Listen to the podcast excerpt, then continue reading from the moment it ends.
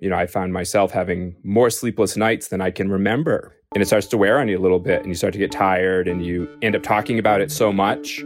It becomes an us versus them. Welcome to How To. I'm Amanda Ripley. We're all pretty accustomed by now to ugly politics at the national level, but increasingly, as the culture wars heat up, it can feel like these fights are happening uncomfortably close to home. More and more local policy debates that should be kind of boring seem to turn into full blown feuds. Think Hatfields and McCoys. Suddenly, our neighbors, the same people we wave to in the grocery store and sit next to in school plays, start to feel like our arch enemies.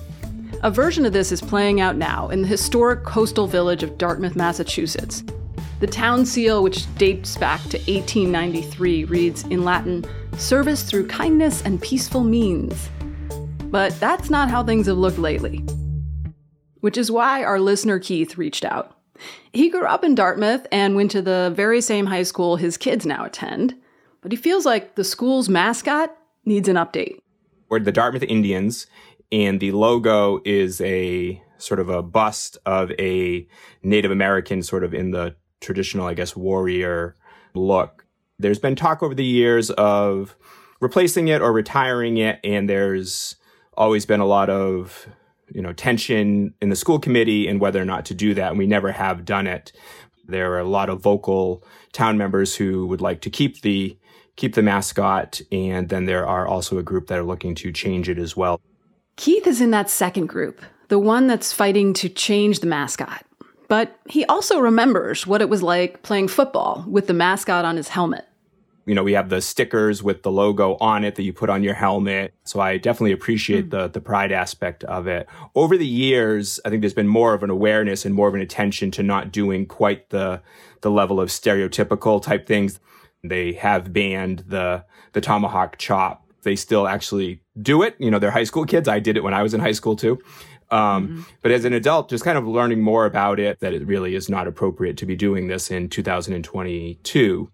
A lot of people have had a similar evolution in thinking as Keith has had. You've probably heard about the Cleveland Indians changing their name to the Guardians last year, and my own city's NFL team is now known as the Washington Commanders. But in Dartmouth, there's an interesting wrinkle. The current logo was drawn by a Native American student back in the 70s, and he still lives in town actually. Um, so there's a large number of that family lives in town, and they are very much supporters of maintaining the current logo. Um, they see it as a sense of pride. Oh, interesting. That's a, a bit of a twist. So, wh- where, where does the debate currently stand? What's happening now? It's a school committee issue. It ended up being put on our town um, elections this past week as a non-binding referendum question about whether or not we should keep the the logo or not. So that was actually so we actually just had those elections and 81% of the town voted to keep the the current mascot. Hmm. Um, which is disappointing. Since the referendum was non binding, the decision still lies with the school board, which has been split on the issue. But the campaign to remove the mascot just lost a lot of its momentum and the very act of holding a vote forced everyone to pick sides. Oh, absolutely. The pro mascot group, you know, refers to themselves as Defend Dartmouth. So next thing you know, you started seeing all these lawn signs up and it was, you know, who's got a Defend Dartmouth lawn sign, who doesn't. Mm. It's hard to have a debate about it anyways, but that really raised the stakes. So today on the show, how to fight for what you believe in without making everything worse. How does somebody, you know, a community member in this type of situation, how do you do something that is productive and isn't just taking cheap shots at the other side or sort of inflaming the situation? To help Keith navigate this next phase of the mascot debate, we brought in someone who has seen this fight up close many times before. My name is Maulian Dana. I serve as the Penobscot Nation Tribal Ambassador, which is one of the four federally recognized indigenous tribes in Maine. Maulian's been working on this issue with governments, schools, and tribes for about two decades now. When I was in, in high school, so about 20 years ago, there was maybe 30 schools in Maine that had these Indian mascots, and some of them you know, it, it was like, oh, this is hurting you. That's enough. We'll change our minds. You know, some of them really dug in. She has some hard earned wisdom about when to push and when to pull, and how to keep fighting in a way that doesn't tear apart your whole community. Stay with us.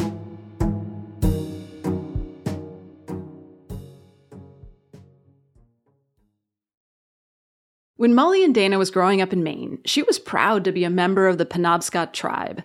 But as she got older, she started to realize that not everybody saw her the way she saw herself.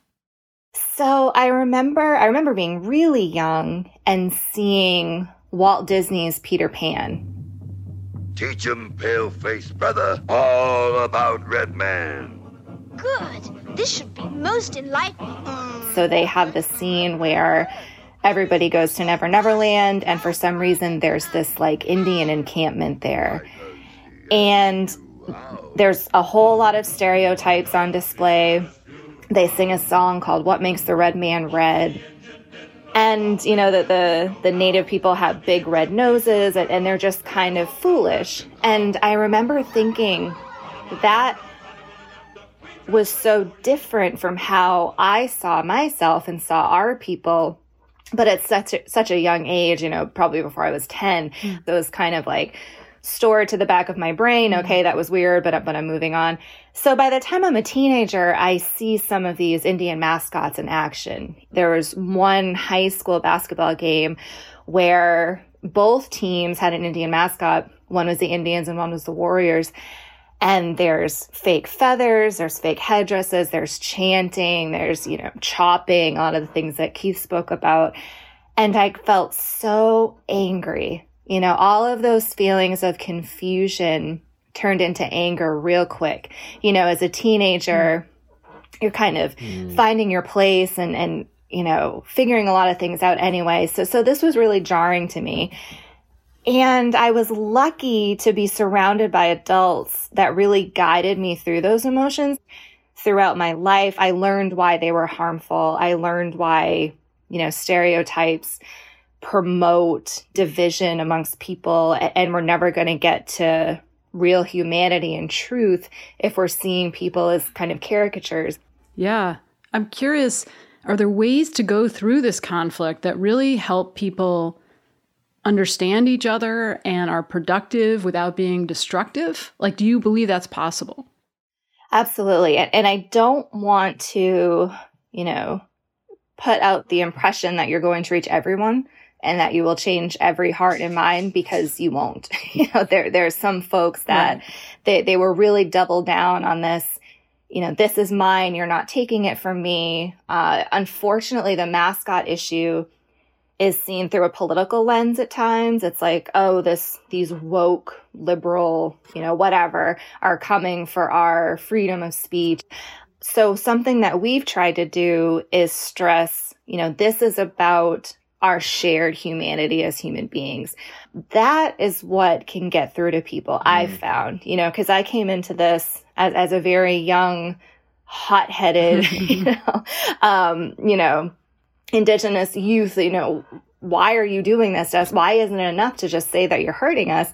And thankfully, through, you know, my maturity process and, my career, uh, I've found that anger rarely changes minds. Uh, you said a few really interesting things here. One, if I'm hearing you right, is that anger doesn't work the way we want it to. And now you allow yourself to be a little more vulnerable than you did before, which I would I would argue is not our first instinct, right? In these that's not that's not the intuition.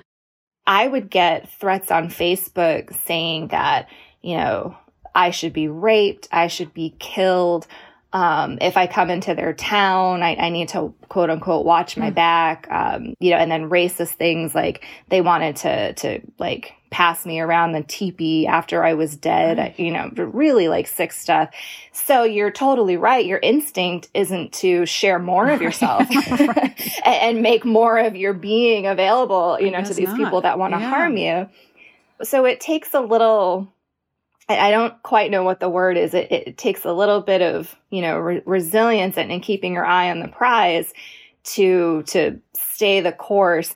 And I think it really helps that, you know, we have factual research showing that these mascots are harmful. You know, we have the American Psychological Association, we have the National Congress of American Indians, and we have all of these great bodies of work so that when you do have a Native American family that says, well, we're proud of this, we like this, you know, you can say, we understand, we have empathy for that. But here is, you know, the lived experience of, of thousands of indigenous people. Here are the scientific findings of these professional organizations. Hmm. Here is evidence of the harm. Mascots can seem like such a small, harmless thing. But when researchers randomly assign Native American teenagers to be exposed to these images, they find again and again that the ones who see the mascots come away with a little lower self esteem and sense of self worth. More so than if you just tell them statistics about the real problems of Native American communities, like high suicide rates. But not everybody believes these findings or knows about them. So, in this case, in, in Dartmouth, members of the Wampanoag tribe. Correct. Yeah. Were invited to speak, like you mentioned, Keith, and um, Sean Carney, who's a member of the tribe, mm-hmm. read a statement in support of of keeping the mascot. I, I think we have something queued up here. The Dartmouth Indian, its symbolism, its history, and the pride behind it has unified our families for generations. Despite the battle cries of a few non tribal voices in Dartmouth, as well as a few out of town organizations, the symbol is not disrespectful, disparaging, or derogatory in any manner. Maulian, I'm, I'm guessing that this is not the first time you've seen this kind of uh, reaction, and I'm curious what your response is. So, when thinking about the indigenous experience in America and even Canada, I, I, think something we've always been afraid of is erasure of our people. And for us, you know, that erasure can feel like we don't have, you know, rights to our resources and, and jurisdictional powers. But to other Native people, that might feel like, you know, I'm being erased if you take the Land O'Lakes butter lady off the label, you know, because I like seeing a, Native woman, you know, even if it's stereotypical, I like seeing part of myself out there you know, in society. Or that might feel like, okay, all these kids are wearing an Indian on their jersey. I feel like that's a part of me.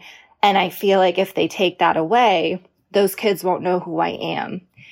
And, and that's what I'm hearing here. It's this kind of, you know, the tribe, the, these tribal citizens might feel like they've been overlooked in this process and they feel not seen, not heard, not validated. So if this mascot's gone, they feel further um, made invisible. We do have a common ground there. Both sides of the debate have expressed that we need to do more education within our schools and within our town to honor our Native American history. So if the mascot stays and we get a more robust curriculum that talks about you know, the Native American history of our area and, and all of those types of things, and people start to understand it more, um, I think that would be some level of victory. Yeah, I, I think education is always the answer. Um, it, it, can never hurt anything. And I, I love the quote, it's hard to hate mm. up close. My dad is a cultural educator, so he'll go into schools and build, you know, birch bark wigwams, you know, little miniature ones and, and teach basket making and talk about how our history is connected to our present. And you'd be surprised how many people don't even realize there's still tribal communities and tribal nations. And the, the mascot that Keith described, kind of the, the proud looking Indian warrior, it, it looks great. it's not a, a bad image and it's respectable. But even that, you know, I don't look like that. Um, a lot of people in my family certainly don't look like that. So it, it locks you in that, you know, caricature and stereotype of what people think you should be. And when we educate about not just history, but the modern day presence of tribal people and, and what we're facing now, it, it really sends, you know, a lifeline between groups of, hey, this isn't just a, a separate historical mm. group of people. These are your neighbors. These are people with feelings and lives. So here's our first insight. These debates, as painful as they are, can create openings, not just to educate people about history, but also to introduce people to real life modern Native Americans who are not in warrior dress, who are three dimensional human beings. And that can create lasting shifts, the kind that matter as much or more than any mascot or symbol. When we come back, we're going to learn how to stay the course and not get sucked into petty beefs, even when you're really provoked. Don't go anywhere.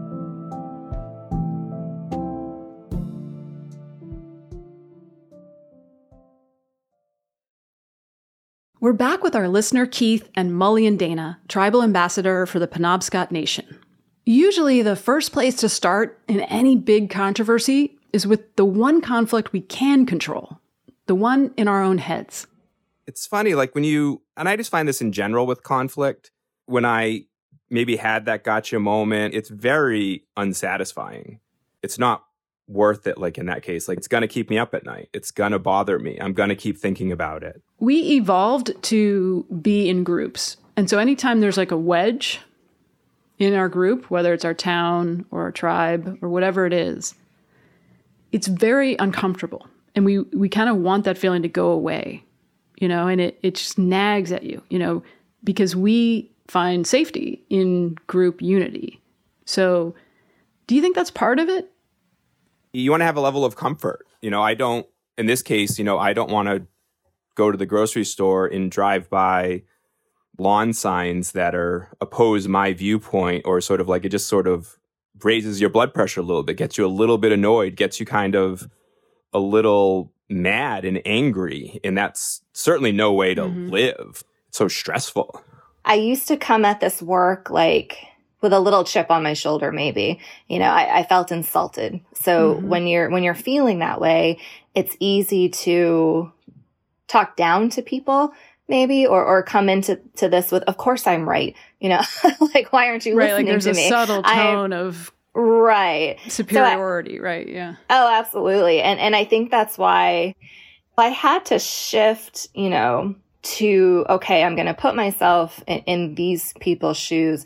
You know, think about other people coming into my town saying what you're doing is bad and wrong. You need to change it. You know, that can definitely get your hackles up a little bit. And when we're talking about, you know, the history of my people, in colonization and attempted genocide, sometimes that doesn't make for great open lines of communication with the people who are descendants, uh, you know, of the colonizers, and they've really benefited from our trauma and from our loss. And when you're in a system of power that is benefiting you, you don't want that threatened. Uh, you know, you don't want that questioned. You feel like you're entitled to that or you've earned it. So when voices that have been silenced for so long are coming at you saying you're wrong and we know better than you, that that will produce a clash. So here's our next insight. To fight smart in any conflict, you want to try to understand how the other side feels. What is really underneath their arguments? You don't have to agree. You just want to understand their perspective well enough so you can make what you're saying hearable to at least some of them. It feels like a little bit of a political, like you got to retreat a little bit. Like it feels to me like I think uh-huh. we really need to focus on the education.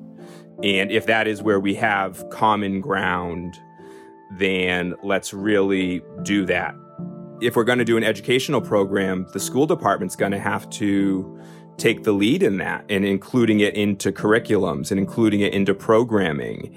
And so it seems like it's a lot of work and it's going to take a lot of time to do that. And even if you do it well, you really can't do it well enough to justify keeping keeping it either. Um, do you feel like it's kind of like at odds? There's a sort of it's paradox. definitely a paradox. Yeah, there's a major paradox here. yeah. And then, you know, how do you talk yeah. about diversity, equity, inclusion when you fundamentally have this just kind of sitting there. It's like the elephant in the room. Yeah, I, I think it's a perfect instinct to think it's at odds with keeping the mascot. I think that if you if you take that on and institute robust programming um, for the school, you will have a mascot change within five years. I, I just think that waking people up to the, the real experience of Indigenous people, you know, leaves them in this place where they kind of get it. Uh, hmm. From what I've seen, and that can take a little while to get there, but but I think wow. that, that okay. that's a good yeah. I, so think you're that's saying a Keith's good move. Belief that this is not sustainable is right and great.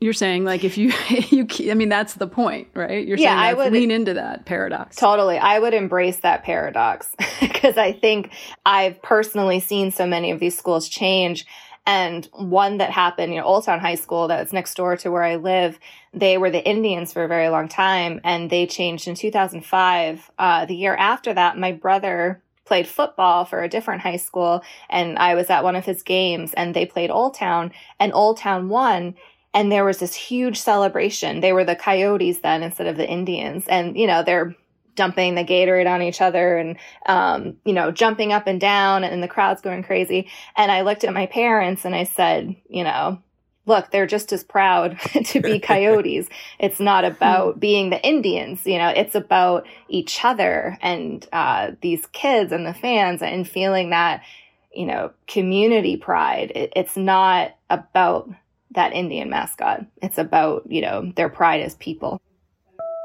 Here's another good insight embrace the paradox. Focus on the long game, even if the short term results aren't what you'd hoped for. After years of debate, in 2019, Maine banned all state schools and colleges from using Native American mascots. It was the first state to do so, but that doesn't mean that everybody was on board the absolute last school to change uh, is a town called Skowhegan, and uh, that was a battle that went on for well over a decade, and and just about every ugly, uncomfortable, tense situation you could think of, and that process, you know, started off very cordial. You know, we came and presented to a subcommittee. Um, and they asked us to keep coming back and, and have these meetings. And slowly, this group of protesters would form outside these meetings with signs and, and wearing other Indians' gear. And this led to a public forum the two days before they decided to close a public forum to residents of the town only. And so I had organized a big crowd. I had been told that we could come speak there. I tried to speak anyway, and a police officer uh, mm. escorted me out of the forum. And people were booing us. People were yelling at us outside, telling us to go home. And, and that's some of the, the kinder language they were using. mm. And two weeks after that, they had a vote and, and they voted to keep the mascot. The other thing to keep in mind is that a fight over mascots is always about more than just the mascot. Usually it's about a fear of not belonging or a sense of humiliation. Whatever the case, it's really important to start talking about that. I think the understory of this conflict is more of a political understory. Fear that I have is that this will not be the last debate that the town engages in that this is sort of the beginning of um, more debates and more pushing back on what's appropriate for the schools to be teaching and things like that. I think we're seeing, mm-hmm. I think that is the undercurrent here. So I think that's a really good point. I think it's sort of a political undercurrent. Once debates get hijacked by partisans and cable TV pundits, it's really hard to change people's minds, as we keep seeing. But at the local level, you have an opportunity that you just don't get at the national level. You're going to run into each other outside of the arena. I've seen people just kind of, you know, change their mind because of real human connections. You know, in Skowhegan, uh, one of the school board members started the Skowhegan Indian Pride Group, and they got this student to be like the face of the protests. And and he would be out there outside of all of our meetings with his you know Indian pride sign and and you know he would give interviews to the media. And after the public forum that I wasn't allowed to speak at and and when I got escorted out he came and found me um after the meeting, he said, I want you to know that what I just saw was so unfair, and I've really listened to your words at all these meetings, and, and I'm sorry for my part in, in making this ugly. And I want you to know that you've changed my mind because I saw pain in your eyes tonight. Um, and he said that his religion as a Christian, you know, taught him to, to try to see everybody as as you know equal of love and respect so it was something you know at a very low moment for me where i thought mm-hmm. that i had just you know messed up and set us back and you know in that moment i didn't even realize this kid was watching mm-hmm. uh, and so affected by what had happened to me and it kind of clued him in on some of the injustice around all of this and eventually we did get to a place where the majority of the school board voted to change that mascot in hmm. 2019. Keith, does this make you feel hopeful or it does. It does. You can't I have a I have a smile on it. Feels like this is you know, you study history for a reason and you sort of see that there are patterns and it feels like we are sort of going through the natural pattern of towns that kind of dig in on it and really do take more time. Like it feels feels like yeah, we're sort of on that hmm. track. Hmm. What's the saying? The arc of history is is long, but often bends towards justice. Yeah, I think that you know there's no expiration date on social justice, right, or bringing about solving inequities, and the only collateral damage and, and i don't want to minimize it are you know native students native citizens that that are you know seeing these mascots and being harmed by them that they absolutely matter. And and it's you know it's okay to put it off and, and get the ducks in the row but but i think that it's important to to keep up those education efforts in the meantime to minimize that harm as much as you can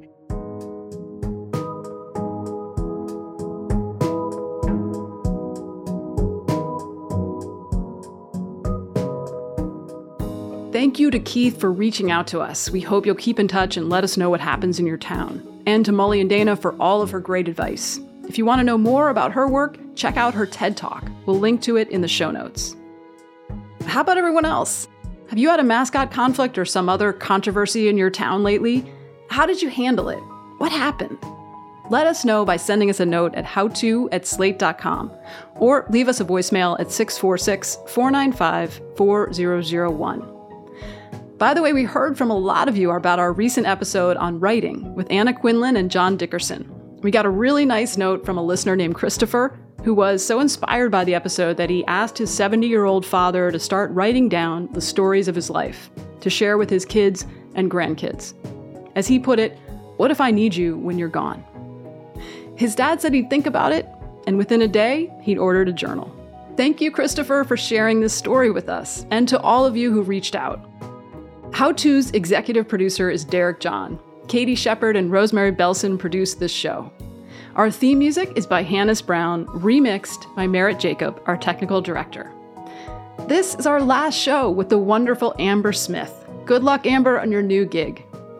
Charles Duhigg created the show. I'm Amanda Ripley. Thanks for listening.